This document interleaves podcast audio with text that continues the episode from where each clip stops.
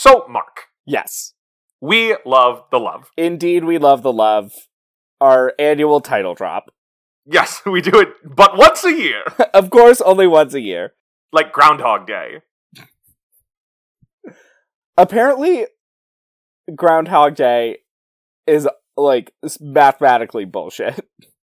or something. What, February 2nd? Yeah, no, like the groundhog gets it right most of the time just because it's always going to be more winter. Yeah, that's how weather works, yeah, so especially in Pennsylvania. I know. Also, why are we all basing it on Pennsylvania? You're saying we should all have our own groundhogs? Everyone should have their own groundhog.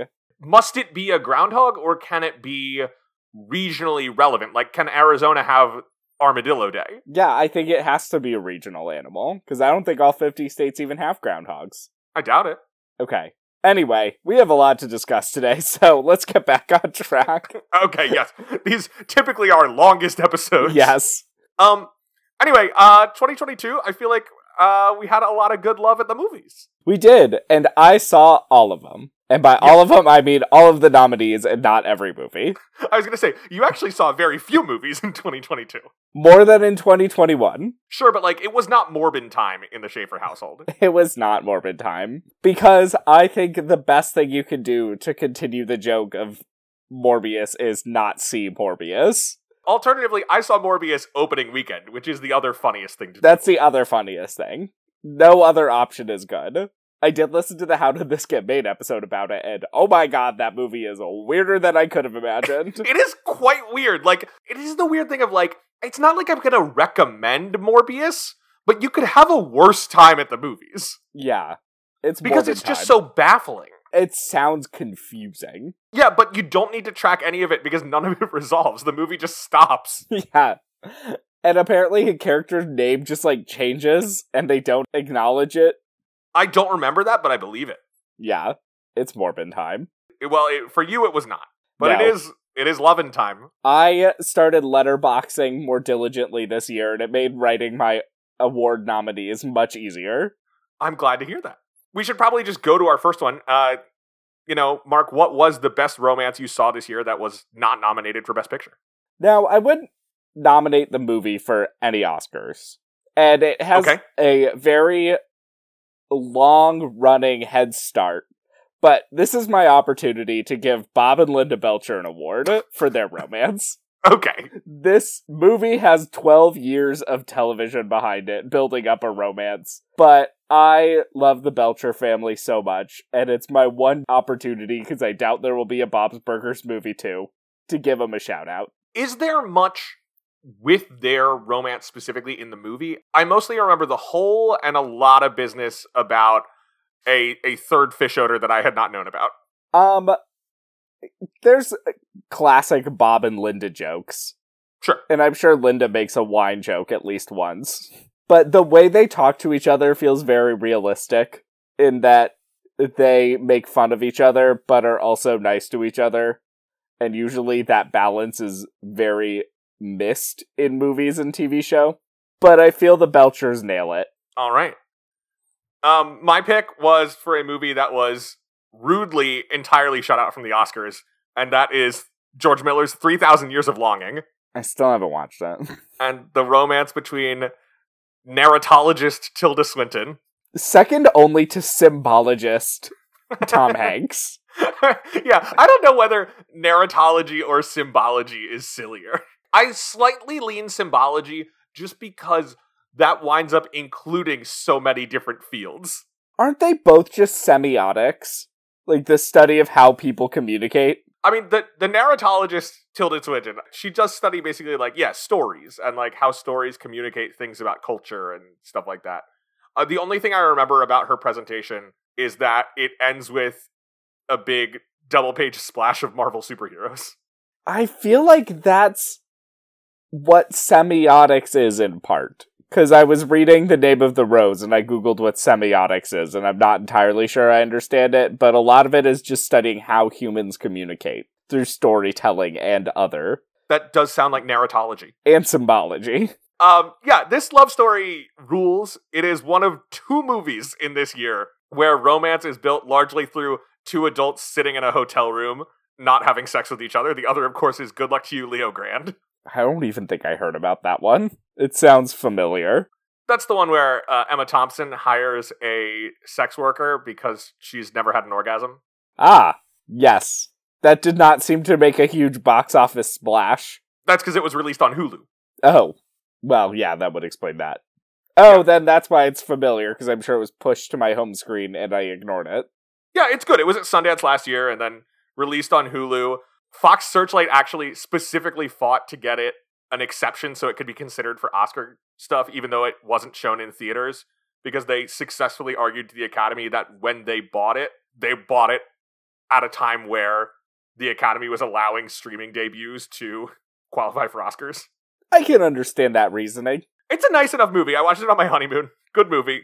But my my edge goes to 3000 Years of Longing because it is just such a cool way of building a romance through the two of them telling stories about their lives to each other, which are like really lushly realized. And then there's this third act of the movie where they go back to London and they're living in London together.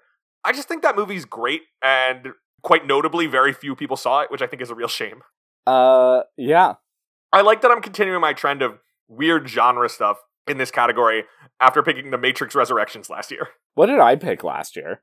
You chose Barb and Star Go to Vista Del Mar. Of course. I mean, it's the only movie where you have the exact same date scene between two different characters. I mean, that is a pretty great sequence. Ah, I should rewatch Bob and Star. Bar- Barb and Star. you were you were confusing it with the VeggieTales remake. Imagine if instead of Kristen Wiig, it was Bob the Tomato. No other changes. no other changes. All right. Well, I think we should probably get underway. As we said, uh, last year's Oscars episode is currently our longest episode by runtime. Okay, wow. Let's get going then. Welcome to We Love the Love, a Hollywood romance podcast. I'm Mark and I'm gay. And I'm Will, and I'm a ginger. And this, of course, is an investigative podcast dedicated to examining the least important question facing our world. Does Hollywood Best Picture nominated romance actually make any sense? And are these people actually dateable? Or even likable? It doesn't matter if the romance is a main plot or a one scene flirtation, we will dig in and see what's there. And this week, we are taking a look at what are allegedly the 10 best movies of the year and may or may not be the 10 best romances of the year. This year has some hits and misses. But I feel Sure. like nothing was that offensive. Except No, for they're- one. they're- Like you're talking about the the assault on the Tolkien.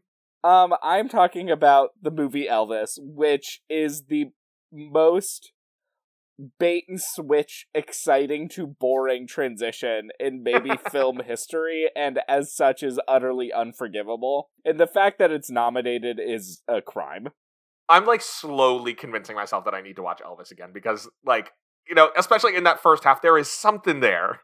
Yeah, and then it loses it, and that makes it even worse. I just, especially, you know, we're going to talk about All Quiet on the Western Front, but after seeing All Quiet on the Western Front, I'm like, yeah, but at least Elvis was like going for something interesting. Yeah. Oh, we'll talk about that one too. Briefly, if we're only talking about the romance. yes, very briefly. I was uh, delighted that this year you saw all 10 Best Picture nominees. That's been uh, a whale that you've been chasing for some time, Yeah, but not to be confused with The Whale, which was not nominated. not the whale. It took a lot of effort. I paid more attention to some than others. Again, all quiet on the Western Front. Oh, so this is, I think, the first year, at least the first year in a while, if not the first year ever, that I saw every one of these in a movie theater. And that includes All Quiet on the Western Front returned to the Avalon Theater up by Chevy Chase. And so I went to see that on Saturday. And as I was watching it, I was like, there is zero chance this thing would have held my attention if I watched it at home. Oh my god, it was. I was like so bored during work that I started it, and then I was just praying for emails to come through. Oh no! I was like, ugh. But we'll we'll get there. yeah, that's the only one that I had not seen by nomination day. And that's because I had actively chosen repeatedly not to watch it. Like I was very aware of its original release last fall and repeatedly elected not to go see it when it was the only thing showing when I felt like going to a movie. I kept being like, eh, I will just not. That was the right choice. Yeah. Because there's always that movie you really hope won't get nominated, but is getting buzz, and then you have to watch it by the end. honestly, what's funny is like I didn't even really at the time expect All Quiet to get nominated. It wasn't really on a lot of people's radar for that. It certainly was not on Netflix's radar for that. They were pushing Glass Onion and Bardo and White Noise And Pinocchio. and Pinocchio, right? And this one kind of feels like it emerged when the shortlists came out for the craft categories, and All Quiet on the Western Front was on a ton of those shortlists. And that's when it was suddenly like, oh, this is like a player for Best Picture, and was probably sixth for Best Director. I don't know why. Obviously, it's not the first one I would cut from the list. It is the first one that I would cut from the list. I think it's less interesting than Elvis. Uh, yeah, I just Baz Luhrmann can't keep getting away with it. The man needs to be stopped because Here's the thing about Baz he Luhrmann, makes though. boring movies that seem like they should be exciting. He's got zero Best Director nominations. Good. But, like, I think that's interesting. It is interesting, but he commits one of the biggest crimes to me, which is making boring movies that seem like they should be exciting and goofy. Taking goofy and making it boring is worse to me than taking serious and making it boring. Okay, I see that. Part of it might just be distance, right? I saw all these movies in theaters. I saw half of them more than once. I don't think I've seen any more than once. And Elvis is the one that I saw longest ago that I only saw once. Like I saw everything everywhere longer ago, but I saw that twice in theaters. I feel like you just like to convince yourself that you liked a movie more than you did to make it seem like the Academy is more sane than it is. No, because I, I frankly I'm not that invested in the Academy being sane. I just I'm still wrestling with I guess I'm still wrestling with the experience of Elvis, right? I'm still wrestling with that promising first hour and how much it sags later on. And like on some level that means it stuck with me, but it probably didn't stick with me in a very good way. Right. I just have a hard time thinking that I will even be thinking about All Quiet on the Western Front a month from now. And Elvis, I think there are parts of that that I'm just going to keep going back to. That's fair. It's also that movie really does gloss over the fact that Priscilla was 14 and people weren't happy about that at the time. Yes, well, I, you know, it's funny. I am glad that we are a romance podcast because that means that the part of Elvis we get to focus on is his romance with Priscilla. It's a little unfortunate for that movie because the movie is so clearly uninterested in it. Like, Baz is interested in Elvis as the icon, about what it means to be this figure in culture and also be trying to be a person. And the aspects of Elvis as a person that the movie is really invested in is like his artistic root, his connection to the church and especially the black church. Like that's where he keeps going back whenever he has troubles. You know, when he is feeling frustrated in his career, he like goes and hangs out with other musicians. The other musicians he knows are black. We don't see him in times of frustration go to Priscilla. Uh, no. Priscilla is a source of the frustration. Right. And like I think it's interesting that those are the things Baz is drawn to in that story. But it does mean that Priscilla is dealt with abruptly. For something that was such a very large and contentious part of his life, I feel like it should be addressed more seriously. Yeah, you know, but what do you, what do you want? The the 3-hour Elvis? Uh, no, I want no Elvis, baby. okay. Before we move on, do you have any other thoughts in general? You and I have not really talked about the Oscar nominations. Well, yeah, because I watched like uh six of them in the past two weeks. yeah. Whereas I was already at the point of like, I've seen everything at the movie theater. I guess I'll see Tar again. Um, I liked more of this year's nominees than usual, probably. I think it is overall a good list. It is overall a good list. It is a long list this year. In that yes. The shortest movie is Women Talking at an hour 45, an hour 50. And all of the rest are like two and a half hours plus. It's not a short batch. And that made powering through six of them in two weeks a slog. At least it's like a fun batch. Like the movie, it's not really a slate of downers. No, because even like the downerest of the movies is probably it's all quiet. Banshees? Well, all quiet, yeah. But then it's probably women talking, which ends positively and is very captivating. Yeah, and is also the shortest one. And is also the shortest one, so you don't have to ruminate in the depression for too long. And I would say after that is probably Banshees of Inisherin, and that one you get to like Is also kind of a comedy. you got the bread truck. Yeah. Maybe the funniest thing to happen in a movie in 2022. Uh, probably the best joke of the year. Yeah, And even that, because the thing is, that's not even really. It's a drama, but it's it's a dramedy at the very least. Yeah. Yeah, it's a good it's a good set of nominations this year. I haven't seen everything. I have not seen the Andrea Riseborough movie. Uh, no, I have not either. I have not seen The Whale. Like there are some outliers that I have not seen, but I do want to take this moment to call out from what I have seen the worst film to receive any nominations at the Oscars this year, and that is The Boy, the Mole, the Fox and the Horse. Which is nominated for Best Animated Short Film. The worst movie is always a short. People don't realize that. Well, Like, yeah, because people don't like, watch What's them. the best picture that's garbage? And it's like, no, the worst movie nominated at the Oscars is always one of the shorts. And this year, it's one of the animated shorts, which is unusual. It's usually a live action short, but this thing is 34 minutes. Too long. You can watch it on Apple TV, but you shouldn't. And it's like, it's digitally animated, but styled to look like the Winnie the Pooh illustrations. And it is just this little boy wandering through a snowscape as animals just spout nonstop platitudes at him. Ugh, that sounds so bad. It's horrible. That sounds awful. My wife and I saw the animated shorts together, and the whole way home, I just like anytime she said something, I would like try to shoehorn it into a weird platitude because that's the experience of watching this for over a half hour. Awful. That's like my worst case scenario. It's it's terrible. Oh God. So, to our listeners with children, do not show them the boy, the mole, the fox, and the horse because they deserve better. And it's directed at children because I feel like a lot of the Oh yeah. the short. Uh, well, and I think it's directed at adults who will think this is a good thing for children. Because I feel like a lot of times animated shorts aren't always for children. I understand that My Year of Dicks is made for adults. Is that a real thing? Yeah, I haven't heard of that one. it's the one that made Riz Ahmed laugh during the nominations announcement. Oh, right. Oh my god. Yeah, no, this uh, the boy, the bull, the fox, and the horse. It feels like it is designed for adults to be like, "Wow, this is exactly the kind of thing that kids need," and then kids will be bored by it. Because kids have mixed taste, Kids can smell a stinker for the most part. except for Peter Rabbit.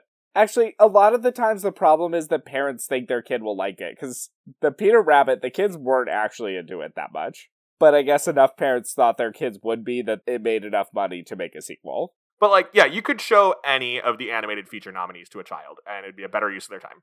I haven't seen the Sea Beast, but I know people like the Sea Beast. Pinocchio is so good. Yeah, I do want to watch Marcel the Shell with shoes on. it's very sweet. Because I've seen three of the five animated features this year. You've seen Puss in Boots, Turning Red, and Pinocchio. Yes. Sure. Which I feel like there was better ones than Puss in Boots, but you know what? Yeah, I mean, part of it is is that eternal question with the animated feature of will they ever nominate something not made for kids? Wasn't Persepolis nominated? Persepolis was probably nominated. I'm pretty sure Anomalisa got a nomination, but like it's rare. And there were a lot of people beating the drum for Mad God, the Phil Tippett movie, which is absolutely not for kids. It is just undistilled nightmare fuel, but it's really cool and it's really cool animation, and that belonged in there. Yeah. But I feel like they have to do one DreamWorks and one Disney, and somehow that is how they pay for the Oscars. Disney shut out this year. No Strange World. Turning Red. That's the Pixar. Yeah. I guess that's looped in. There's never a year where Disney or Pixar, like including Pixar, isn't nominated. Sure. All right. Shall we get into the believability of these nominees, though? We probably should. Before we do that, Mark, we were just talking about animated features, which often feature these. So, as we do another one of our calls, what is your pick for best animal in a 2022 movie? Now, we may have the same one for this one. I'm curious. I was going to guess that we don't, but I'm curious what you have. My answer is Jenny the Mini Donkey from Banshees of Inisherin. Okay, I did consider Jenny. As we discussed on our year end episode, this was a big year for donkeys. Big year for donkeys. I saw Triangle of Sadness. Another unnecessary donkey moment. But there's also the EO donkeys, there's the donkeys in Robert Zemeckis' Pinocchio. Jenny, clearly the best of the donkeys. Clearly the best of the donkeys. She's so cute. I would let Jenny in my house. I understand why you don't want a donkey in your house. But at the same time, I would let Jenny the mini donkey in my house because she is so cute and she's so well behaved and she did not deserve to die. And Brendan Gleeson did deserve to have his house set on fire really, that's your take. because Jenny died. He didn't deserve to die, but I'm fine with his house being set on fire. All right, okay, wow. Coming down hard on old, what's his name, Colm? Colm. Did not care for Colm. Oh, I enjoy Colm. Ugh, he's so like He's pretentious. he's so pretentious. It's so annoying to watch. I would love to watch Colm have a conversation with Lydia Tar. Oh my god. Lydia Tar would destroy him though. You, would, that would be he would fun. never recover. yeah, that would be great. Oh, Lydia Tar. Real true human being Lydia Tar. She's the she's the real deal. So my first pick for best animal, I'm open to the argument that we shouldn't really consider this an animal. Interesting. It's my best friend. It's uh, probably the most important person to me, and that is uh, my guy Payakan the Killer Tulkun.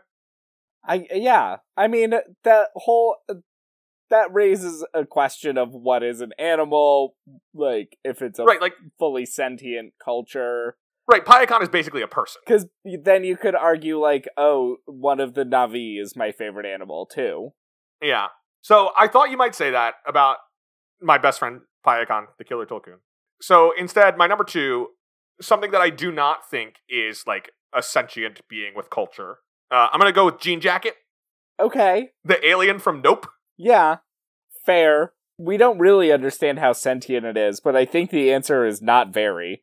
Yeah, I think it's just a, a lurking predator that makes itself look like a cloud. Wow, that thing is creepy.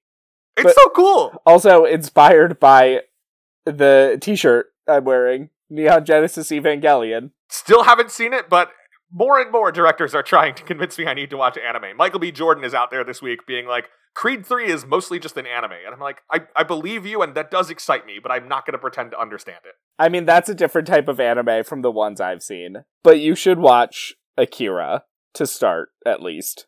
I do know that, yeah. If you want to, you know, build your film knowledge. Yeah, I know. I know that it inspired Puss in Boots: The Last Wish. Uh, there is a direct line you can draw from Akira to any animated feature today, probably, so you're not wrong. no, that is a thing that I read in an interview. Wait, really? yeah. People say the wildest shit in interviews, don't they? Well, no, I mean, it's the funny thing of like anytime someone is asked, like, oh, like, what movies influenced you? And you just respond with like the best movies. You're like, oh, what movie influenced you in making this? Citizen Kane. It's like, all right, fine, but like, that's not interesting. What movies inspired you? Hmm, well, movies. Movies inspired me. Yeah. Akira feels like the animated version of that answer. Very much so. All right, but uh, speaking of greatness, Mark, we've got to start talking about our Best Picture nominees. So I'm going to ask you to walk us through the romance of Edward Berger's All Quiet on the Western Front. Okay, well, this movie has no credited female actors. Does it really? Well, at least according to Wikipedia. No gay characters. And as a result, there's not much here for romance. At one point, one soldier goes and sleeps with a woman in the French countryside and gets her scarf. Yes, this is what I was very excited when I was suffering through this movie at the Avalon last weekend. I was very excited when these French ladies showed up. But you don't even see their faces clearly. No, no, you don't. yeah, the movie is is partially adapted from Erich Maria Remarque's classic World War One novel, All Quiet on the Western Front. And as you say, its only romance is when one of the guys sees like three French farm maids walking through a field, goes over to talk to them, successfully gets them to let him leave with them, and as you say, returns with the scarf, which they all take turns sniffing. They're scarf sniffers. God, no movie feels like it thinks it's important like a World War One movie. You know what? The other romance is between the main guy and his poster. He steals a poster of a sexy lady. Yeah, He does kiss it. he does kiss it. I guess that's fair. That's the kissing in the movie. He kisses the poster.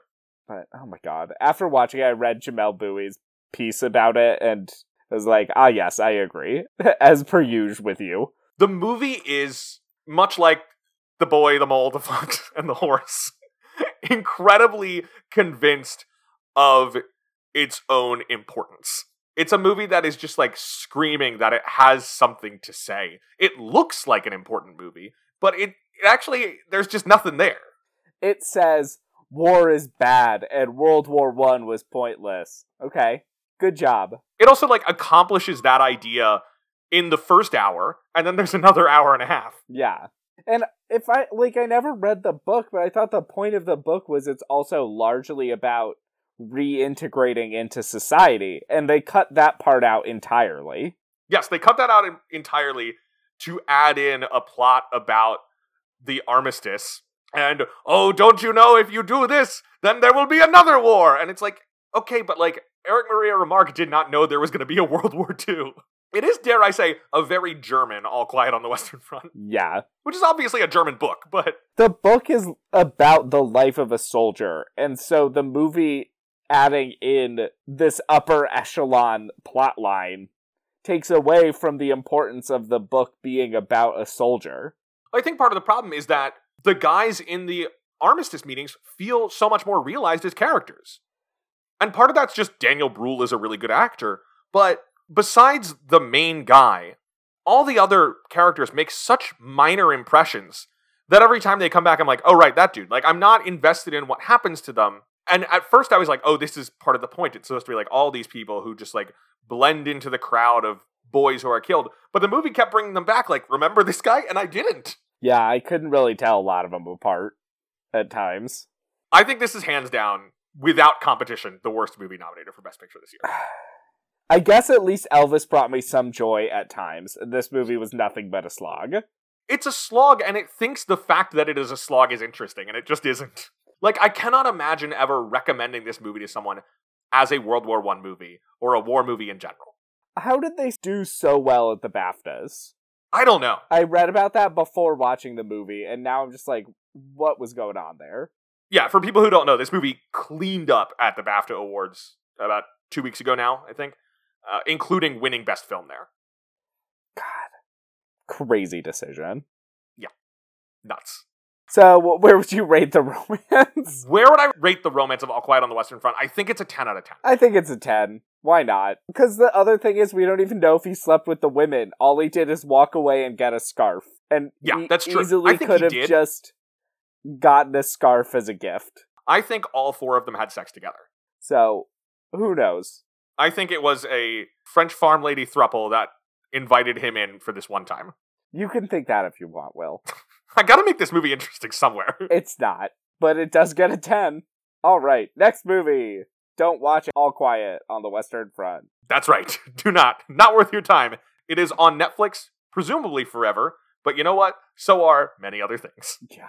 And you might soon not have Netflix at the rate they're going. That's true. Especially me, because I have never paid for Netflix. Yeah, me neither. All right. And we are doing this in alphabetical order, people, as a Yes. spoiler alert. Is that your explanation for why Elvis is not next? Yes. It would be fun to, like, just get those two out of the way, but instead we're doing a normal order. And a great movie. Uh, we will continue to disagree about the Avatar series. Alright, so we're talking about Avatar The Way of Water. You must slow down your heartbeat. Breathe in. Breathe from down here. Breathe out slowly. Look, your heartbeat is fast. Sorry. Try to focus. Okay. Breathe in and breathe out. Let your mind go clear. A movie that I have seen in theaters three times. which is baffling to me. I don't understand at all what you see in this movie, besides a pretty movie. Well, that is one thing that I see, and I also see a great time at the movies. And like, especially every time I go back, like the third time, it just goes down easy. I know what's gonna happen. I'm having a blast. Blows by. I don't know. I think I enjoyed it more than I enjoyed the first Avatar, I think it's better. but it's still just like long, the same movie as the first one, continues to be a like straightforward. I still think it's the noble savage trope, and a lot of indigenous activist groups have said the same thing, and I don't know. It just drags. I could not disagree more about the pacing of this movie. I find it thrilling, in part because, like, I think that the structure of it really keeps the thing moving, where it starts with this pretty cool action sequence where you've got the raid on the train, and then you're getting back and you're and seeing the new base and everything that's going on there. From there, then you're jumping to the islands. You get to explore this whole new world, dig into all of that. You get to meet Payakan, my guy, and then before you know it, you're doing another great fight sequence.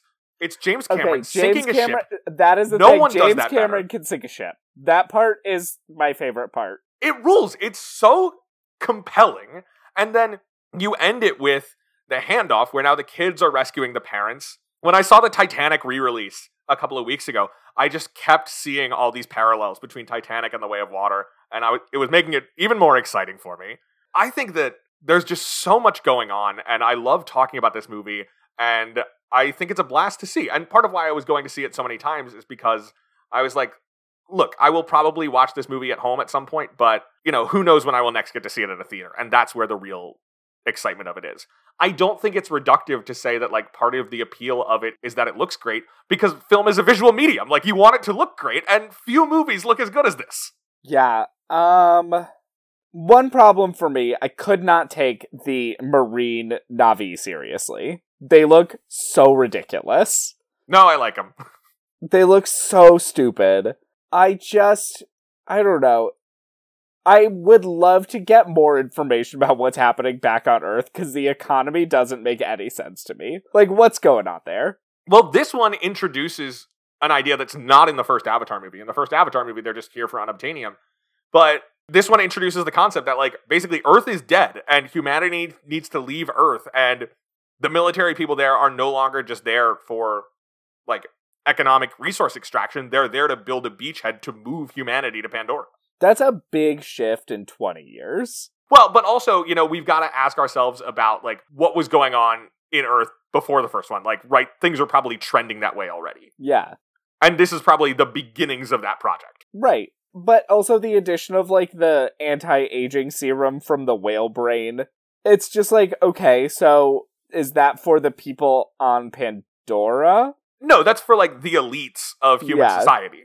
I don't know. It's very to me it is odd. I mean, that's a. It's less about what the thing is, and it's more about the waste, right? They're going to kill these people. You know, you've argued that Payakan is not an animal, and I think that's a good argument. They're going to kill these people and throw away so much of it just because they can get this small thing. I get that. It's just also a lot happening and Jermaine Clement showed up and I was like, what's going on? I just, you know, we will never see eye to eye on the Avatar series. I think we will not. I also went back to see the original one in theaters this year. Still great. Like they are visually But this one, stunning. this one even more so because Jake Sully is wrong about everything in it. I do appreciate that. His accent work is so god awful because when he said the word mate, I was like, James Cameron said, let's use this take and not let's try this again. And so you sound like you're from America. I, I just love that he's wrong about everything in this movie. Yeah. Which is kind of a good pivot to talking about the romance of it, because I would say my biggest knock on The Way of Water is that Neytiri doesn't have enough to do. I yeah, I agree with that. She's just like a grieving mother screaming in the last act. In the last act, just screaming a lot. And she's barely in the middle act. All she does is be mean. And I think what's going on there is this movie is still mostly from Jake's perspective, and Jake Sully spends this movie being dumb. And the movie knows that he's being dumb, but he is insisting that the way to solve their problems is just to keep running away as much as they possibly can. And Neytiri doesn't want to do that. She wants to stay and fight with her people, the Metkayina. And Jake's like, no, we have to leave, which is also like a bigger deal for her because, yes, he's lived here for 20 years, but these are her people. These, she's lived here her whole life. Her parents were in charge. Yeah. But they go and they go to the Water Navi, the uh, the Omaticaya, and they live with them. And we don't really, as you said, we don't really see much Neytiri there until late in the movie, where they have to go and save their kids from Colonel Quaritch, and the older son dies. Not Loak, the other one. I don't remember his name. And as you say, she becomes this this grieving mother figure. And yeah, you know, that, I mean, that's the biggest bummer for me in the movie is that there's not enough of her. There are some like some hinted flirtations with Loak and uh, what's her face, the Water Navi girl. I don't Um, know. I couldn't tell you a single name besides Neytiri. I think Kiri and Spider kind of have some flirtation going on. The Sigourney Weaver Jesus baby, played by Sigourney Weaver, plotline. I think she is so good in this movie. It's bizarre though. It's not her fault, but it's just like what's happening here. I assume it's gonna be built out more in the next one. Yeah. But it's weird. I think Sigourney is incredible in this movie. She's so good at playing the teenager. One thing that I didn't understand and made me actively mad. Sigourney Weaver grabs one of those like scuba tank fish and there's like a whole herd of them and she can control the fish. Why didn't she bring more to give to the people? Like she only brought one that she gave to Neytiri. Why didn't she just command two more to fly with her or swim with her? I mean, it's not about commanding, right? It's about it's about Guiding, going with Excuse me. Yeah. You're you're trying to be too forceful. You're being too human about this. I really don't think there's a reason for that besides upping the stakes. Look, Mark, the way of water has no beginning and no end. Before you're born, felt you're born after you die. It really felt like a moment where she could have just brought them and I still would have felt like stressed instead of having another scene of like, oh, can they hold their breath that long? I don't know why that one thing really stuck out to me, but it really got lodged in my brain and I left the movie and was just thinking about that. Oh, well, that I'm sorry to hear that. Where are you going to put the romance of The Way of Water? Uh, I don't know. It's. Eh, eh, eh, I don't remember finding the romance of the first one that believable. But like the first one is a romance, right? Yeah, but I'm just gonna say, like, building off of that, I don't know, like a seven? You gave the original Avatar a 5. I guess, you know, with 20 years of being together, and if they've stuck it out, then the romance between them makes more sense to me. So a seven feels good. I am going to give this movie a solid 8.5. Okay. I need sure. more Neytiri, and I would like to see where the where the Kiri Spider thing goes from here. But I am into it, and I gave the original Avatar a six, so I also find this one more believable than the original. Again, seeing a romance 20 years in, I think does change things. Yeah. All right, Mark. Uh, before we move on, what is the 2022 movie in which the leads should have kissed and did not? I mean, I feel like there was a Top Gun movie this year. It's gonna be the Top Gun bro dudes. Okay, which characters in Top Gun Maverick do you think should have kissed?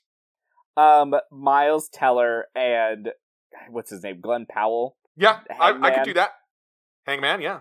Yeah, Glenn Powell's I mean, so good in that movie. It's the crazy. rivals should kiss. This movie even more homoerotic than the last one.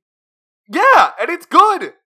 You could also do a Tom Cruise Val Kilmer kiss. It would be very sweet. I mean, if they like had a moment where it turns out that they were ex-lovers, I would believe it. Yeah. Like one more so kiss before dying. Can Val Kilmer not talk now, or did they just? yeah. Okay, No, that's they wrote it around the scene around his medical condition. okay. I wasn't sure, and that's very like it's a very well acted scene. But I was like, I was watching, I was like, this is kind of a weird choice, unless this is Val Kilmer. like, Yes, it is. but yeah, I don't know. Two shirtless guys playing double football on the beach. Oh, they score. Ooh, what happens? Little kissing. Then they get even more sad when one of them gets stranded. I just think that they should kiss. Yeah, I mean, we went in similar directions because I said the clear movie where the leads should have kissed is RRR. I still haven't watched it. I need to watch it. Again, it is two dudes in a military-ish setting who are just very close, and you know when they're swinging on lines and like throwing motorcycles. Like I specifically would want them to kiss like mid-battle. Yeah, I mean, the planes are not set up for them to be able to kiss mid battle. Right, that would be difficult. I guess like the person sitting in the rear seat of the plane could like give the person in front a reach around, but that's the closest. I don't know if there's enough room in that plane. that's true. Also, where would where would it how would it end? Messily. That's true. That's a problem. And then it's getting into the equipment. Yeah, it's not a good situation. Wait till you're back on the beach. My other pick for a movie where the leads should have kissed is Dual, the Karen Gillan movie, I also thought about Dual. because I think Karen Gillan should kiss her Dual. I think Karen Gillan is one of the few actors that could pull it off too. Yeah, That would be a twist I didn't see coming. No, but you could almost imagine it happening. You you really can. All right. Speaking of movies where a kiss could be really exciting, talk to me about the Banshees of Inisherin. I'm glad I caught you actually. Because there was something I was wanting to ask you actually. And discovering how much we have in common, well, just makes me want to ask you even more. We don't have anything in common. Uh, don't skip ahead. Yeah, what I was wanting to ask you was something along the lines of should have planned this really. But yeah, what I was wanting to ask you was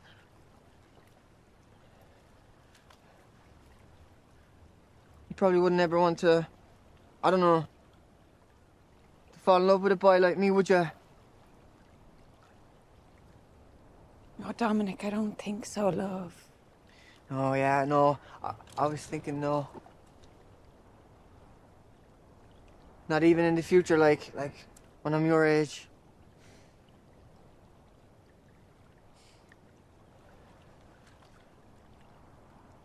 Yeah, no. I didn't think so. Just thought I'd ask in the off chance. You know, like faint heart and that. So the Banshees of Inisherin is a movie set on the fictional Aran Island of Inisherin during the Irish Civil War. And it's about Colin Farrell playing a guy whose name I don't remember. Uh, Patrick. Patrick and his best friend Colm, played by Domhnall Gleeson. Brendan Gleeson. Brendan, Gle- Brendan Gleeson. Duh. It's Daddy O this time. Daddy-O. And they are best friends, but Colm decides that life's too short and Patrick's too dumb. Life's too short to be friends with a dummy. Yeah, and so he then cuts off his friendship with Patrick, who's just a sweet little guy who's very dumb but very nice, who lives with his sister and his pet mini donkey named Jenny. And he won't leave Colm alone. Yes. I think the only real romance in Banshees is that Barry Keoghan's character kind of has a thing for Kerry Condon. Oh, yeah. But it's like even weird. It's like, is that even a real thing, or is it just that he is very messed up? Right, yeah, you almost feel like he is just straining for some sort of normalcy, some sort of stability, and Kerry Condon is the most normal, stable person on the island. Right. The only normal, stable person on the island. Good for her for leaving. Number two is what, the like nosy post office lady? Maybe the bartender at the Oh, yeah. pub. He seems nice. Yeah, but this is a this is a bromantic movie, not a romantic movie. It is. It's very odd. I really enjoyed it. It's the good kind of Martin McDonagh, where you're like, this is kind of unpleasant but very funny. The man can write about Ireland, and he can't write about anything else, but he can write about Ireland. I went out to the Aran Islands one time, and it was very fun to see them in film again. Yeah, Because it is odd. It was, I gotta say, it was odd being in a place in Ireland where English was the second language. Um, speaking of that, did you know there is an Irish language film nominated at the Oscars this year? I did. I should watch it. Is it good? I don't know anything. I haven't it. seen it, but I've heard very lovely things about it. I also want to watch Argentina 1985. That one is streaming. I think it's on like Kanopy or something. Yeah, but I need to watch that with Nick. Sure, that makes sense. So Banshees, there's not a lot of romance there. The romance is basically Barry Keoghan is seeking out the most normal person in the community, and she does not want to be with him, which I find pretty believable. So 10 out of 10. 10 out of 10 for the Banshees. Good work, Martin McDonagh. Um, how'd you do last time? Three billboards outside of Ebbing, Missouri. You gave a four, and I gave a five, so that's a big improvement. Wow. All right, Will, take us to Elvis. All right, so It's time. Uh, Baz Luhrmann's Elvis is a movie about the king of rock and roll. It is told by Colonel Tom Parker, his agent, performed by Tom Hanks, doing an accent that the real Colonel Tom Parker did not have. It's so weird. And the whole movie, ostensibly, is narrated by Tom Parker as he is dying and heavily medicated with morphine. And if you're thinking, that sounds weird, the movie sure does start that way. It does start feeling like the dying thoughts of a man high on morphine. but then it loses it. And that's the biggest shame in the movie. Yeah. So it is exciting when we're like swinging all over the place and you've got like Kodi Smit-McPhee being like, hey, listen to this. And Tom Hanks is like, this is the white man. And you're like, wow, I did not expect this movie to go this hard. And you've got like Elvis talking about how he's got to do his wiggle. Like, that's fun. But the romance comes into this movie around the time that Elvis joins the military. He gets drafted. He does. No, doesn't he choose to join? He enlists because his um, reputation is too scandalous. He's been wiggling too much. Too wiggly. That is the word that Tom Hanks as Tom Parker uses to describe Elvis's dancing. You must not wiggle. You must not wiggle. Elvis has to wiggle, so he goes to the military. And he's sent to Germany, and it's in Germany that he starts dating a young lady whose age is never specified. Priscilla, the pretty teenage daughter of a United States Air Force officer. And then he said to me, You know what, Priscilla? You gotta listen to me, sweetie, because this guy, he's got he's got girls all over the world, okay? He's got girls waiting outside of his house, and girls writing him endless fan mail. And then mommy decides to pitch in and go, Ooh, what could he possibly see in you, okay? What, what do you two do up there all night? And, and I just said, Mom, Dad, we talk and we listen to music, okay? That's all.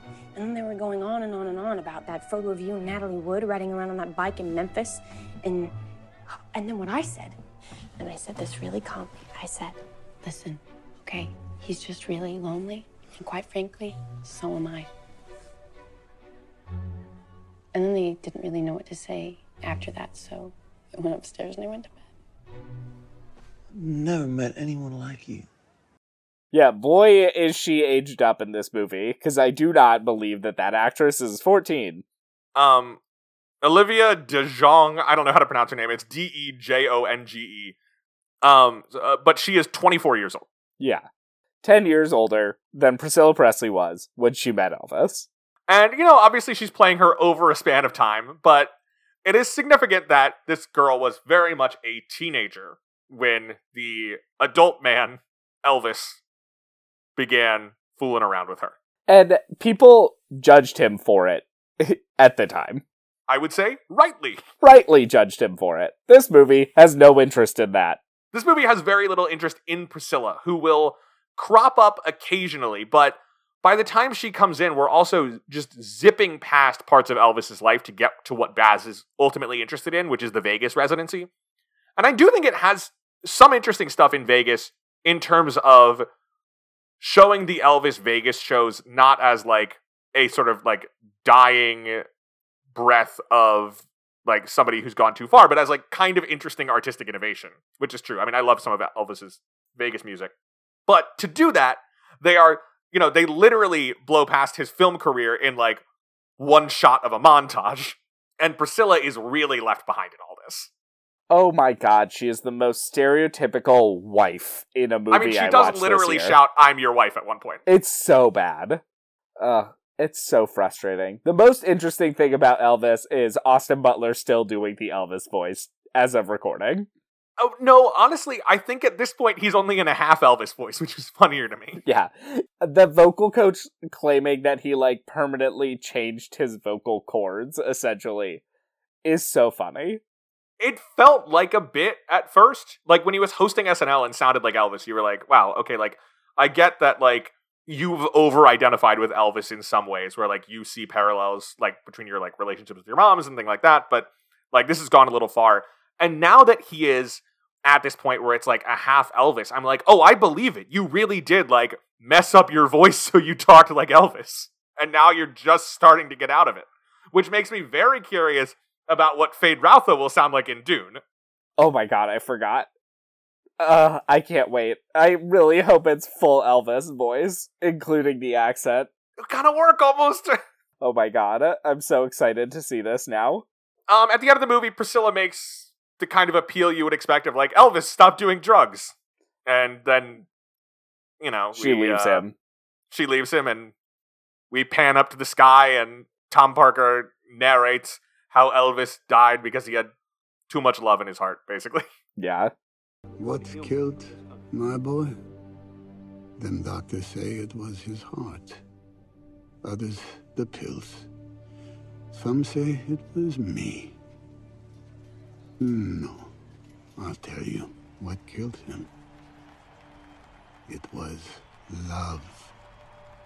His love for you. As always, weird to rate a nonfiction movie. It is weird to rate a nonfiction movie, but like Elvis is such a work of fantasy that I think we still can. Yeah, Right? Because this is not the real romance of Elvis, because that Priscilla is not 14. true. Isn't she like the daughter of the base commander that he's at? Yeah, something like that. They meet at a military party. Her dad is definitely an officer. I don't know whether he's the base commander. Yeah, Um, I I don't know. What do we call this? Like a seven? sure. It's weird because you see so little. Yeah. I I don't know what to do with this. You know, in real life, Elvis should not have been dating Priscilla because that is the definition of a problematic and illegal age gap. yeah. So, Mark, in that spirit, what is another movie from 2022 in which the leads should not have kissed? This one was tough because I do like in movies when characters kiss frequently. But the one I'm going to have to go with is Lydia Tár should not have kissed anyone because then she got canceled. So you're you're saying that's the main problem. If Lydia Tár had just kept her kisses to herself, she'd still be where she wanted to be today. Absolutely not because we'll talk more about Tár, but did not help. Lydia Tár did nothing wrong. I'm on the record. we stand a queen. my god. uh, I'm coming out pro Tár. sure. She did several things wrong. I think she made some pretty valid points about metronomes. I think that um, giving people solos because you want to sleep with them, no matter the gender, is bad. Yeah, no, obviously, obviously Lydia Tár is a great pick here. she should not be kissing anybody, and uh, at least you know that person uh, she does not kiss, but not for lack of trying. Yeah. Um, Will, who should not have kissed in 2022? I decided to go with some people who do actually kiss in the movie, and that's the leads of Park Chan Wook's decision to leave, which is just a whole movie about bad romantic choices. Okay, fair. I haven't seen it, but you know, that description sounds like a movie where the leads shouldn't kiss. All I'm saying is, if you are a homicide detective, you probably should not be making out with the wife of a dead guy who you're investigating, Hmm, true. right? Yes. Seems problematic, Seems problematic. especially if you are married. Oh god, yeah. I want to watch this. It's good. It was so funny that like I saw it knowing pretty much nothing. And there are some, you know, talking about Elvis. Decision to Leave has got some real crazy shots. There's a shot there, there's a shot sequence in Decision to Leave where he's investigating a dead body that's like fallen off a cliff. And so you start with shot from behind the detective and you see him like standing at the edge of the cliff. Then you do shot down the edge down off the cliff. So basically you're in his POV looking down at the dead, dead body. Then you've got a shot from the bottom looking up at the detective staring down, except this shot's perspective is from within the eyeball of the dead body. And you can kind of see that the eye is between you and everything you're seeing. And then an ant crawls across his eyeball. Ugh. Ew. It's cool. Yeah, I don't. But like I went in knowing very little, except that like it was a detective movie, and it wasn't until after that I saw all the press with Park Chan Wook talking about how like it's a love story in a way, and I was like, I I see you, but I spent the whole movie thinking this was very ill advised. Yeah. Ugh. You know what? Detectives shouldn't kiss relatives of the victims they're investigating. And that's a hot take I'm going to put out there. yeah, that I think uh, not not so hot a take, honestly. Yeah. I think we can safely say detectives should not kiss there. relatives of the people they're investigating. Fair. All right. Speaking of unusual behavior by civil servants. Okay, fair. I was wondering where you'd go. Mark, talk to me about the romance of everything everywhere all at once. The only thing I do know is that we have to be kind.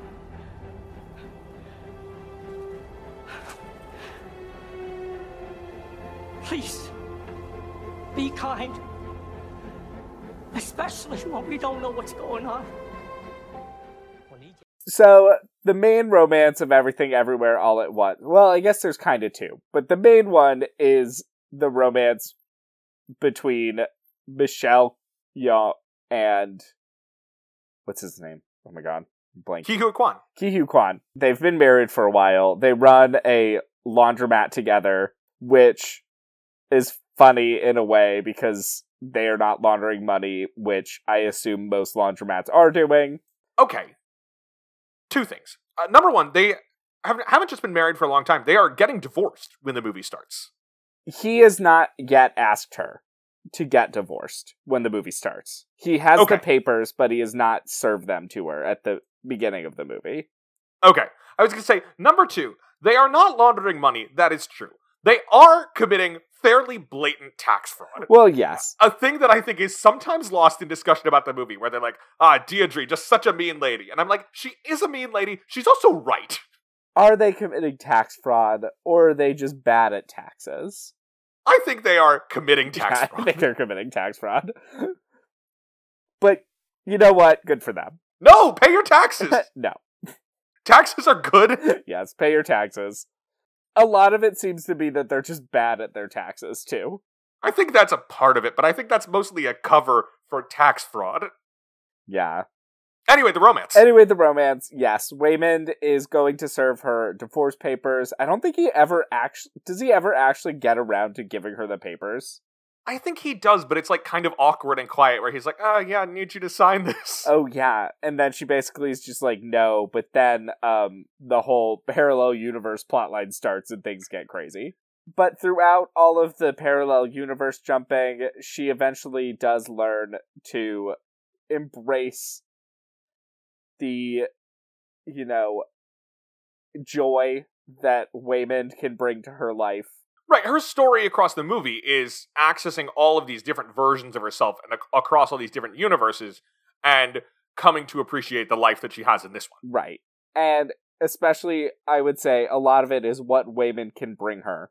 Right. because I mean one of the most like biggest moments in their relationship because mostly the movie is about her and her daughter but one of the biggest moments in their relationship is in the one where she's a big movie star and they reconnect in the alley he was like he says something along the lines of in another universe i would have loved to run a laundromat with you Yeah, because the backstory is so, and you know, I haven't seen this movie since March of last year or April, whenever it came out. Part of the backstory of their relationship is that they started dating and like their parents didn't approve. Yeah. I can't remember why. I think it's because he didn't have enough money, so I think Gong Gong didn't like him. And so in the Prime universe, they moved to America to get away from that. hmm In the movie star universe, in which they use actual footage of Michelle Yeoh on the Crazy Rich Asians press tour, uh, they break up and she stays and becomes Michelle Yeoh. Right. Which is a great addition. yes. But in the end, they eventually all get to, you know, live happily ever after. I want to shout out while we're talking about the romance of this movie that there is another romance, and that's between the daughter, whose main name I don't remember. I know her as the villain Jobu Tupaki, Joy. who, like me, loves an everything bagel. but there's her romance with her partner, uh, which I find very fun. Her partner is like very sweet, of not really understanding what's going on. She does not speak Chinese, uh, but it's just like consistently trying to be pretty friendly, especially with James James Hong. hmm And I, I just enjoy every time she's on screen. She is great. Shout out to Becky. They have a good relationship too. But the biggest shout out of all goes to Raccacoonie. Raccacoonie, is the movie about the the chef who's bad at cooking. Uh, Not There's a a little movie, raccoon under his an hat actual him good at cooking. universe. Mark, where do you want to rate the romance of Everything Everywhere All at Once, which was your number one movie of last year? I'm gonna probably rewatch this movie tomorrow. Um, I don't know. It's kind of hard to see. Like, I mean, the it's funny because it's like when you get to watch a relationship play out in every possible way, and then end up in the relationship where you're happiest. You kind of want to give it a ten in a way. Sure. I would say, and correct me if I'm wrong, do we ever resolve the divorce plotline in the main universe? I think so. I think it's tacitly resolved because they're filing their taxes together again at the end. Sure. I think if I'm looking at places where I'm a little less certain of the romance of this movie, I think it is in that element of it because I certainly come out of the movie feeling that Evelyn, Michelle Yeoh, has come to a new understanding of this relationship, but she's not the one who served papers. Fair. And I don't know that Waymond has had the same experience because he does not seem to really be that aware of all the stuff that's going on. Yeah, but I do think um, reconciling with Joy will go a long way in fixing, in like opening the door to Waymond to fixing their relationship. Yeah, okay. Because I think a big part of the driving of the divorce is Waymond unhappiness with her relationship with Joy. Okay, I think that's fair. So I think it makes sense that they could work it out. All right. I'm going to give this movie an 8. But yeah, I'm probably not going to go with a 10, but may- an 8 sounds good. 8 or a 9. I'm going to give it a solid 8.5. All right. Perfectly fine. Now, to another dysfunctional family. Will, will you take us to the Fabelmans? It's a lot. Huh? It's sort of a shrine, almost. Shrine to guys. Lots of guys. They're sexy. I guess. I mean, not Jesus. Jesus is sexy. Isn't that like a sin or something? I don't know. He came to us as a man, a handsome young man. He could have come as a girl or an old man or someone with leprosy, but Nobody knows what he really looked like. probably he looked like you. Oh, because because he was Jewish. A handsome Jewish boy. Just like you. Another movie that I saw twice in theaters. I could have seen it a third time. Oh, I was about to ask if what if that counted. No, it did not count. Um, my most traumatic experience at the movies last year was when I took my family to see The Fabelmans the day after Thanksgiving, or maybe it was two days after Thanksgiving. And during the trailers, I noticed that there's this blue tint to everything. The blue tint was so noticeable, you could tell it was tinted blue during the Way of Water trailer. Oh wow. And I went to complain vigorously to the staff at the AMC Dine In Rio Cinemas 18. And it was quickly made clear that I was not the first person to have this objection. And finally, a staffer came into the theater where there were quite a bunch of us who were annoyed about this. And they were like, look, maybe the movie's going to be right because the movie's a separate file from the trailers. And we were like, what if it's not? And they were like, well, then there's nothing we can do because we can't get someone here who can fix it until tomorrow. So just watch it blue. And, you know, my most anticipated movie of this year was probably The Fabelmans or The Way of Water, and it was probably The Fabelmans. And so I'm like having a mental breakdown trying to figure out if I can stand to watch The Fabelmans when it's blue. And the trailers ended. We saw Nicole Kidman, she was also blue.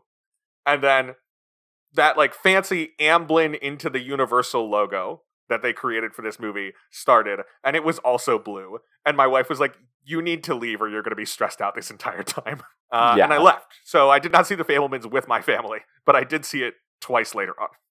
Um, this is the movie I think that most surprised me and how much I enjoyed it. That's because it's great and it was poorly marketed.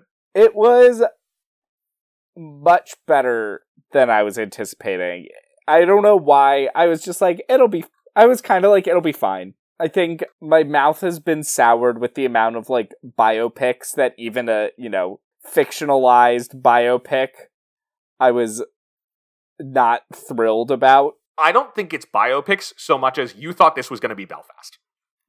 Yeah, I think that's what I was worried about. And it would be hard not to watch the marketing for the Fabelmans and think this is going to be Steven Spielberg's Belfast. And Spielberg's a much better director than Kenneth Branagh, but nonetheless. And the thing is, this movie is so much better made, sure, but also like spikier. It's a, a complicated movie. I didn't expect it to be as harsh on his parents as it was. and also like it's almost a superhero movie not like that it's built like one but it's about this kid whose superpower is just like his ability to make film and it's not about like look at me the great director it's about like this thing that i can do i can do it better than everyone but it separates me from everyone like the the climax of it is during the scene where Paul Dano and Michelle Williams are telling the kids that they're going to be separating and you see Sammy Fabelman sitting there watching in shock, and then also in the mirror, you see him imagining himself how he would shoot this scene. Making the Fabelmans. Right, making the Fabelmans. The only way he can process the things that are happening in his life is through film. When he hits a moment that he can't process, which is discovering his mom's emotional affair with Benny, he stops making film because he's like, "This is this is destroying everything." It's a very good movie. And It's so good. David Lynch shows up at the end as John Ford, which was a surprise that I didn't It's a great punchline. It's a great punchline of the movie. It's a great punchline. I think that Michelle Williams is doing good work. Paul Dano is doing good work. The kid playing Sammy is doing good work. Uncle Boris was very fun. Judd Hirsch, great. Yeah, I don't know. It was just like I think I was expecting something a lot more just trope, like stereotypical trope heavy. And it was much more unique than that. Which is what, you know, we've been saying this a lot recently. Like, that's what makes you connect to it. Yeah. Is the fact that it feels like a specific person. It is a f- it's like a real it feels like a real family. And it is, of course, heavily based on Steven Spielberg's childhood, but it's not a one to one. I think for our purposes, the most notable thing is that Sammy Fabelman's girlfriend is a made up character. I can only imagine. But I love her so I love her. It's so funny. And good for her for being like, "No, I'm going to college, you idiot." At the end. Right, when he's spiraling because his parents are getting a divorce and basically proposes to his girlfriend at prom. And she's just like, absolutely not, you dummy. We're not broken up because this is prom, but we will break up because this is absurd. The actress's name is Chloe East. She's so funny in this movie. And also just the fact that when she first takes Sammy home, you go into her room and it clearly she is like just like a wonderful kind of teenager in that like she's like feeling new feelings. Like she is horny, but she is also very turn of the 60s Catholic. And so what she has imprinted on is like, well, I love Jesus. So that means I like I love Jesus in all ways. I think Jesus is a hottie. Jesus is my ideal man.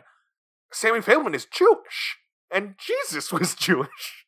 And so that almost becomes her excuse for dating Sammy is like, well, it's, it's like dating Jesus. Well, yeah, because she's a horny for Jesus. That whole scene is so funny. And also just watching Gabriel LaBelle as Sammy doing the calculations of like, okay, how much of this Christianity stuff am I willing to put up with to get to make out with this girl? Uh, he does a great job with it too.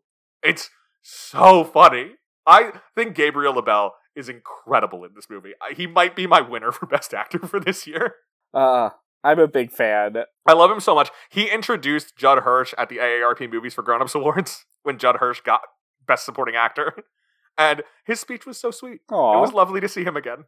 Judd Hirsch in this movie, a great AARP Movies for Grown Ups Awards winner. Yes. But where would you? ra- I guess we should talk about the grown-up relationship too. The one I'm more interested in is the like Catholic schoolgirl horny for Jesus because it's funny. But Right, we talked about the fictional romance. The based on real life romance is between uh, Mitzi Fabelman, played by Michelle Williams, and Paul Dano as Burt Fabelman. Dano, a contender for supporting actor for me too this year. I love Paul Dano's performance in this movie. They are married and they are your classic like art and science couple where she is this great pianist and he is a a brilliant computer engineer. And they seem very happy at first. Yeah, they are. They kind of struggle with where they fit into each other's lives. But, you especially yeah. feel Mitzi struggling with where she fits into this life. Like she kind of proudly does not want to be a just like housewife. I think it's so notable the way that she insists on not doing dishes. That they always use paper plates and paper tablecloths and stuff. So at the end of dinner, they throw everything in the middle of the table, and she just gathers it up and throws it out. Yeah, because she, I mean, she had a life before as the pianist that she kind of gave up, and she could have gone further. Her uncle is ma- Boris is mad that she gave it up, and she also is very close to their friend Benny, played by Seth Rogen. Who is good in this? Yes, he is good in this. Seth Rogen, great uncle vibes. Like you understand why she's into him, why the kids like him. It works, but it's still very sad when they get divorced. Yeah, it is. And they ultimately get divorced in part because she wants to go back to living near Benny, Mm-hmm. near Seth Rogen. And one of the big tipping points for that is that Sammy discovers this emotional relationship between Mitzi and Benny when he's cutting together film footage of a family trip that they took. And I think part of what's fascinating about that whole sequence, and especially about when Sammy shows Mitzi the footage, is that like I really do not believe there's anything more to it than like what we see on that camera. Like I don't think they were like secretly making out. Yeah, I agree. I almost more have the sense that she wasn't aware of the extent of this emotional affair. It's not until it's put in front of her that she's like, "Oh my gosh, like this has gone too far and I hadn't even realized it." Oh yeah. I can see that too. She's clearly horrified that her son has seen this but also horrified to see it herself. Yeah. Cuz she's not exactly in touch with her emotions. No. And like that's part of what is so great about this movie is the way everyone gets to play so many different things. And then also James Urbaniak plays the principal of the school. Like there's everything going on here. Of course he does. He is giving the most like James Urbaniak performance in this too. And I love it. It always works for me. Ugh. I love the Fabelmans. Spoiler alert for next week episode. We get back to back Urbaniaks. I forgot he was in that movie. Indeed, he is. Um, I love this movie. I think it's basically a perfect movie. Where are you going to rate the believability of the Fabelmans romance? I don't know. The Sammy and Christian girl one is I like I don't know how much I believe it. I love it so much, but how much does it tick it down? Yeah. Uh I don't know. I'm giving this movie a 9. I'm going to give it an 8. Okay, that's fine.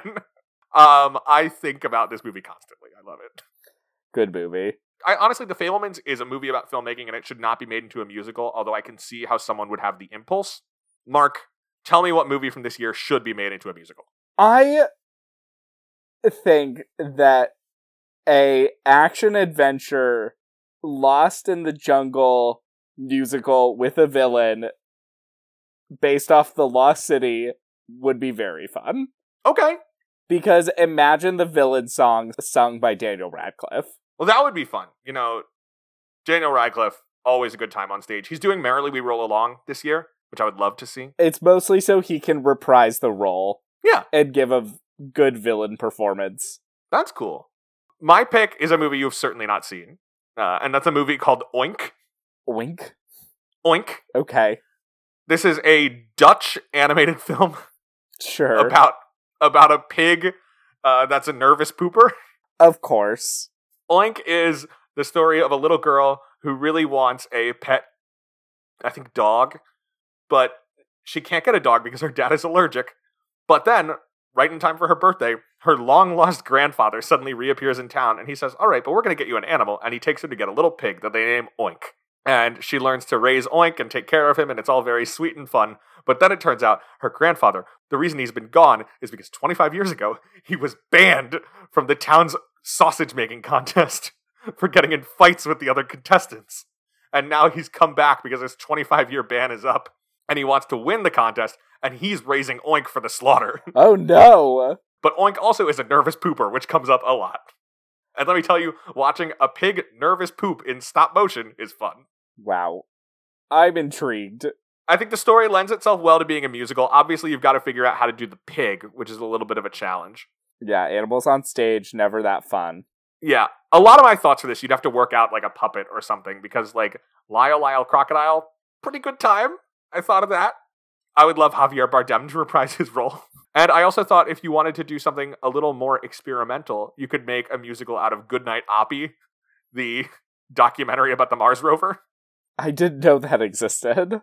I say that mostly because I want a song based around that famous message it sent as its battery was dying. It just sent a message to Earth that said, My battery is low and it's getting dark. That was so sad. And I would love the song version of that. I I agree. All right, let's do it, Will.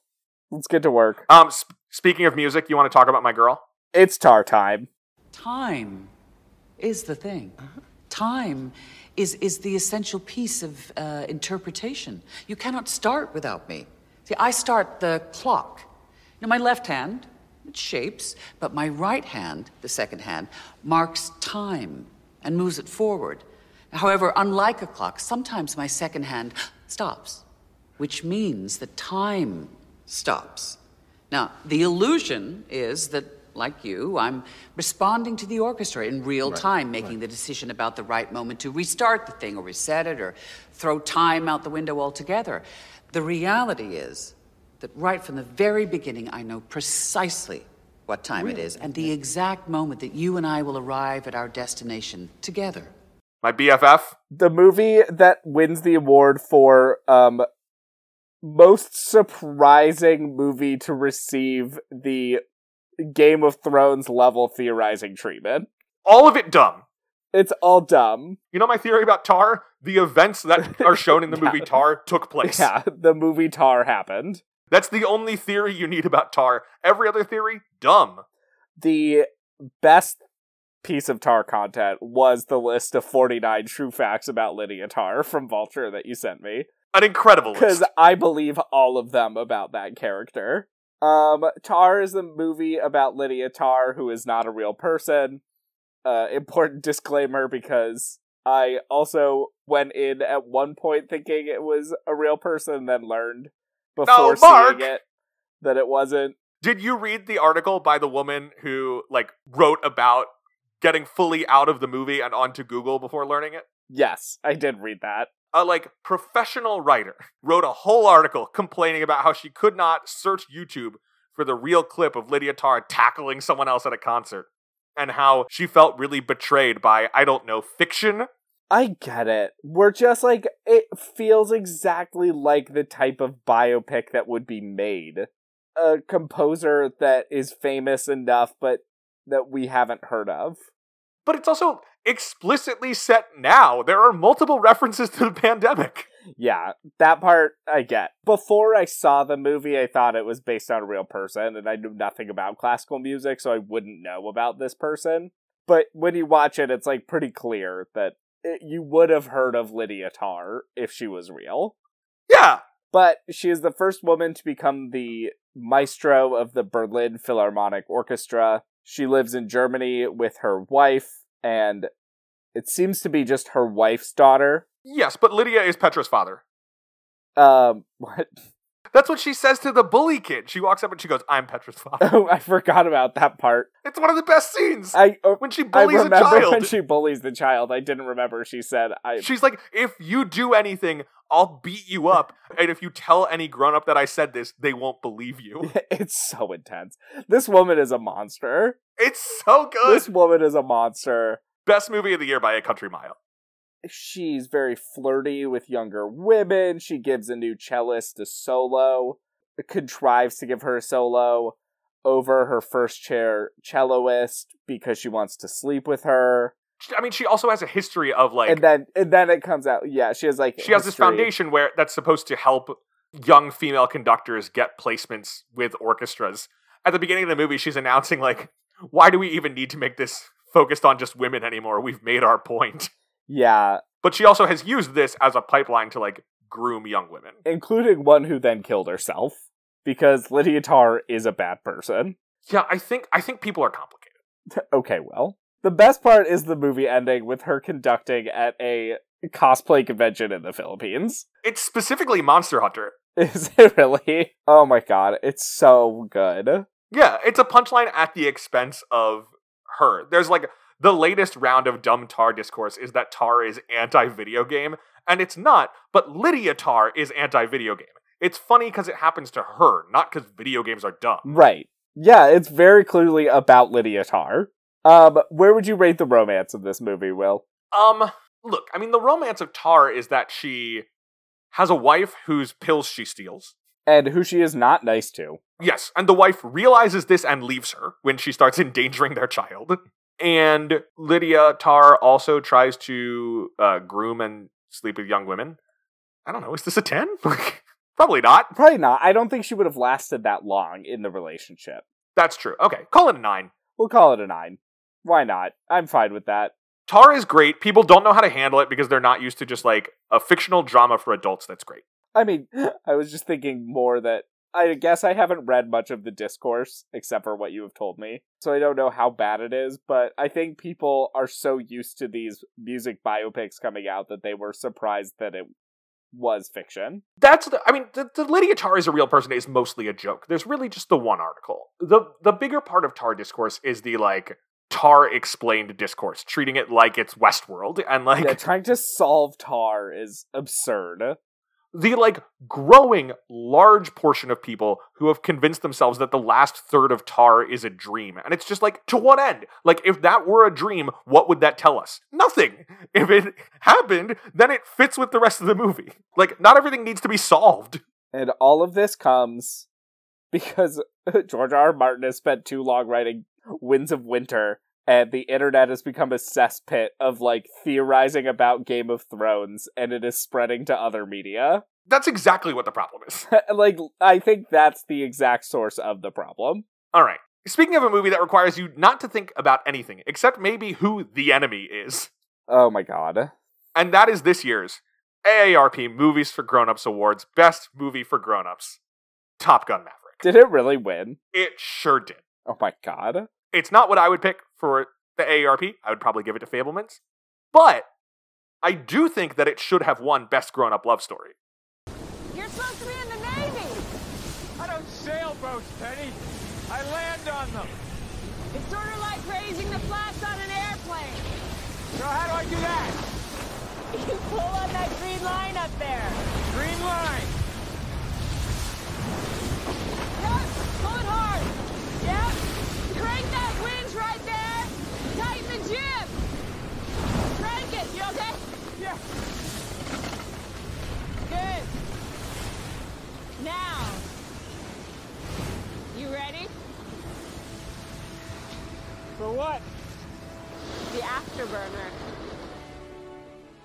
It is a very good love story because it is very much a grown up love story. Yeah, it's a romance about adults and it is played totally straight. It's two exes who reconnect and fall back in love. Yeah. After one of them has made character growth. Jennifer Connelly is glowing in this movie. She is very attractive in this movie. Every shot of her is like, holy cow. And especially when she's on that boat. It's very good. Yeah. That part. The whole war element is ugh, tough. Yeah, we actually have not discussed your feelings about Top Gun Maverick. It is a good movie to watch. I just like I the whole military propaganda element of it. And like it's one of those movies where the point is like we need real people behind the guns to commit war crimes rather than drones. Uh, Okay, but like, to me, like, yes, there is that element there. Even more so, like, you cannot divorce the fact that Top Gun Maverick is a Tom Cruise movie, and in that light, it feels like a movie about the importance of movie stars. yes. Like Ed Harris is Kevin Feige being there, like, ah, we don't need these people anymore. We can just do it all on a computer. And Maverick is like, no, I can do things that you don't even think are possible. And I can get this whole crew and bring them along with me. Yes. In that light, I like it. I just don't want to see that through the military lens because I don't like war movies. That's fine. I, I understand and sympathize with that. I just think that the action in this is so thrillingly shot. And Yeah. like the whole structure of the movie, how it is a very similar structure to the original. I think the difference is that because this time they're training for a specific mission, there's almost like a heist movie quality to it, where the whole thing is just about like drilling on doing this particular job over and over and over again. And then you go to them doing it in real life. Real life, I mean, it's a movie, but like you go to them doing it in actuality, and they're doing it, and then they've done it. It's exciting. And then you remember that now they have to fight the next gen fighters. I will not dunk on Top Gun's screenplay nomination because I think it is a really well constructed movie. It is a good movie in that regard, and it is very exciting action. But I just, yeah, I don't know, especially now in this day and age, I'm having trouble with just bringing myself watching war movies in general. That's why I put it off. Have you considered that actually uh, war is bad and uh, lots of people died in World War One? wow, I'm so glad I watched that movie because I wouldn't have known that otherwise. Uh, Top Gun Maverick's got a great love story. When Maverick arrives at the base, he meets Jennifer Connelly, who runs a bar. They clearly have a romantic past. And they just kind of start flirting again. She's making him the butt of some jokes, tricking him into buying beers for the whole bar. and they just wind up uh, hanging out more and more. They go for a motorcycle ride. Uh, they have sex, which they try to hide from the daughter. It's it's great fun. You get the classic, like, just don't hurt her from the daughter. Yeah. Because he clearly hurt her in the past. Top Gun Maverick is a movie where you're like, maybe cliches exist for a reason because when you hit them right, they when work you do so it well. right, it sings. But it's hard to do it perfectly. It's crazy that that movie works, and it works so well. So where would you rate the romance? I love the romance of this movie. I I think Jennifer Connelly is so good. I love seeing Tom Cruise playing a person, which is funny to say in Top Gun Maverick, where he's just playing like the best fighter pilot who ever existed. But the scenes that he has with Jennifer Connelly and with Val Kilmer, that to me is like the promise of Tom Cruise, great actor, maybe returning to us. If only he didn't do so much work for an evil organization. I mean, yes, but uh, my, I think after the last Mission Impossible movie, we're gonna get some real some real stuff from him. I hope so. But also, he might die before then in a terrible stunt. So we'll he see. might die making the space movie. Yeah. Um, I don't know. What are you gonna give Top Gun? There's not a ton of the romance, so there's not a lot of moments to ding it, if that makes sense. And give it a ten. I don't think I'm going to give it a 10. Okay, I will. You're going to give it a 10? Yeah, sure. I don't know. It's hard for me sometimes because Tom Cruise is so like undateable in real life. I mean, they don't get married. That's true. They don't get married. They're just dating. I'll give it a 10. Hey, yeah. But Will, what's the least believable romance of 2022? in that spirit, In that spirit. the last movie that I saw in theaters before becoming a married man is a little movie that tells you about a place, a place out in the marsh where the crawdads sing, Oh god. and that is a movie with some weird romance. I have not seen it.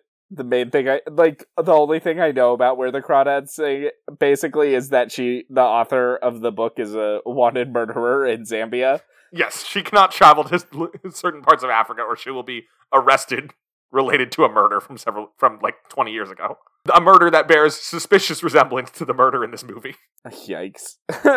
Yeah, it's it's an odd movie. It's an odd story in general. Um, you know, I don't have a lot to say about it except that I think it's a, a pretty weird love story, and I especially think the way that it ends is weird, with the revelation that she is in fact a murderer. Ah. Like the movie sets up this whole thing of like David Strathairn defending her in court and all that, and then at the end it's like, ah, but she was a murderer, and it's like, all right, this is a, a pretty convoluted murder plot, and I I don't think she did it actually. Oh weird. It's it's a weird movie. It's not good. It's like kind of fine. It's the kind of like fine based on a novel movie that we should probably have a couple of times a year, but that doesn't mean I believed it. Yeah. Well, my least believable romance is a film called The Northman because Is it not believable because he doesn't just go with Anya Taylor Joy? there's two reasons. One, there's no reason Anya Taylor Joy should have fallen in love with him to begin with. And That's the big problem. There's no reason he shouldn't just go off with her at the end. Okay, there is a reason, and it's he's dumb. He's so dumb. The whole movie is about how dumb he is. Of course, he doesn't go with her. Yeah, I know. It makes sense in the movie. It's really just like, I don't believe for a second that she would fall in love with him. That's the real problem. Yeah. Oh my god. But, uh, you know, the Northman, I love how dumb he is, and I would never take that away. Uh, yeah, you can't remove his dumbness from him. It's the whole point of the movie. He's a dum dum who thinks he's in a epic myth, and in fact, he's just being dumb, and everyone around him wants to just live their lives. Yeah. Everyone in the movie is constantly begging him, please be normal. Yeah, I know. It's just like, please be normal. Except for Willem Dafoe, who's saying, please be weirder. Yeah, and and that's fun from Willem Dafoe, a guy whose career at this point is basically just, I assume, an agent yelling at him, please be weirder. True. I assume you have not seen the trailer for this movie Inside that he's in this year, which is just a movie of Willem Dafoe getting like trapped in some like he's like trying to rob art from a rich dude's apartment while the rich dude's out of town, but then like the security measures go in place and Willem Dafoe is just locked there, getting more and more unhinged in a fancy apartment. Huh. That sounds intriguing. It looks pretty weird. Yeah. Well, speaking of weird, Uh, what I was about to say. the next movie we'll be covering is Triangle of Sadness. I saw this movie at the Alamo Draft House It was just me and an old guy who laughed much less than I did. Seriously, Yaya, I mean, we're sitting here together. You shouldn't. Just don't do that. Do what? If I started smiling at the hot stewardess and, you know, You think she's hot? no, but if she was and I started smiling at her and giggling and saying, hey, like you did, then you wouldn't like it, would you? Are you jealous? No. No. No, I'm not. I'm not. It's just like. I mean, come on, look at you, and then fucking hot guy turns up. I mean, he shouldn't be. Do you think he's hot? Yeah, he's all right. You? Yeah. What the fuck, man? Well, you just said you thought he was hot. But come on, you don't have to. You said it very quickly. Jesus. This movie was very interesting and stressful.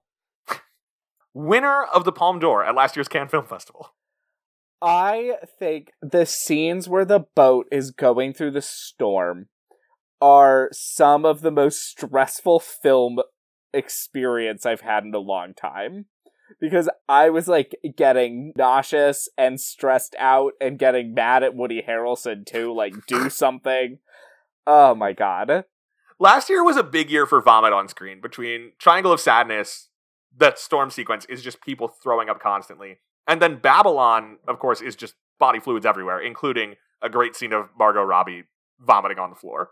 I've been on a boat where I think my family was the only people on the boat that didn't vomit. And it's a very traumatic experience. So I get it. It was awful. And then Woody Harrelson making it worse was just like so painful to watch.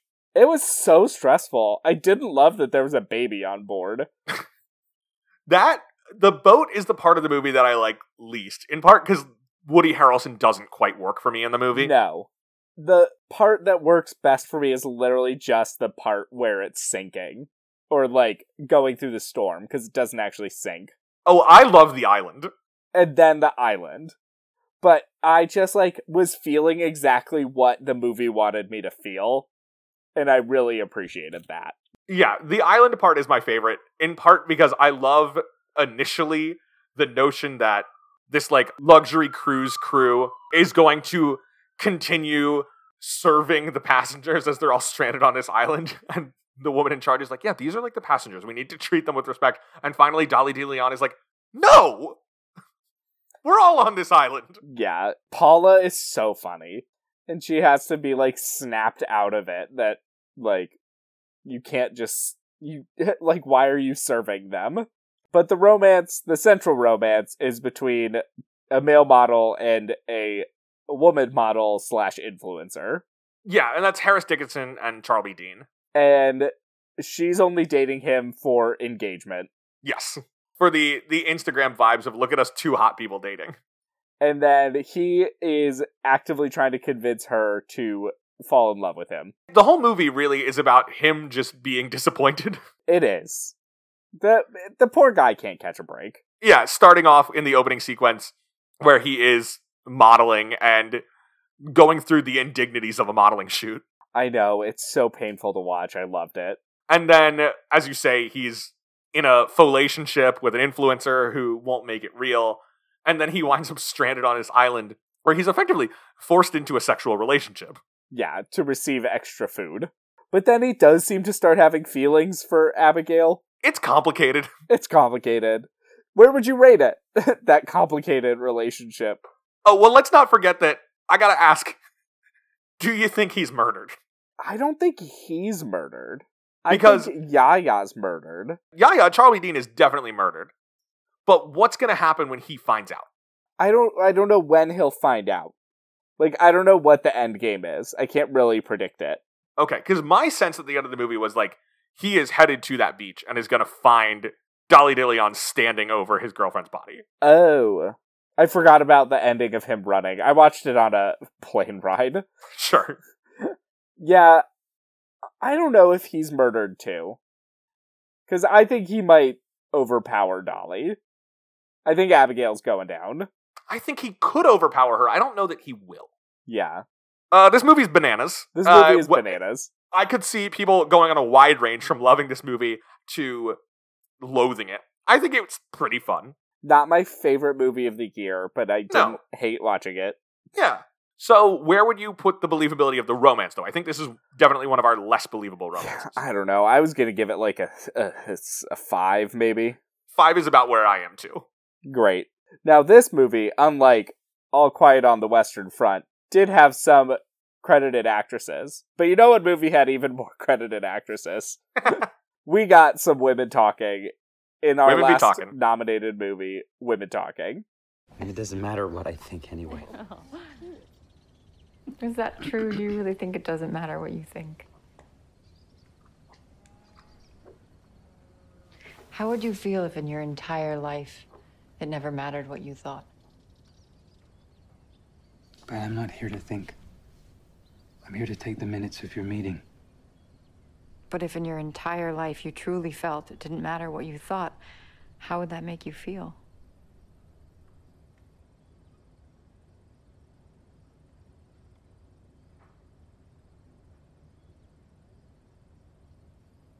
When we've liberated ourselves, we will have to ask ourselves who we are.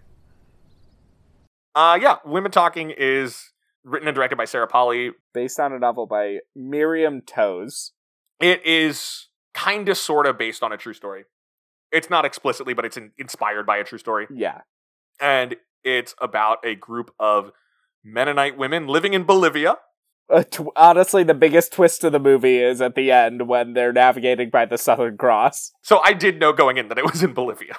I did not, and I was so confused. And they have discovered the enormous extent to which they are all down to young children, young girls being sexually abused by the men in their Mennonite community.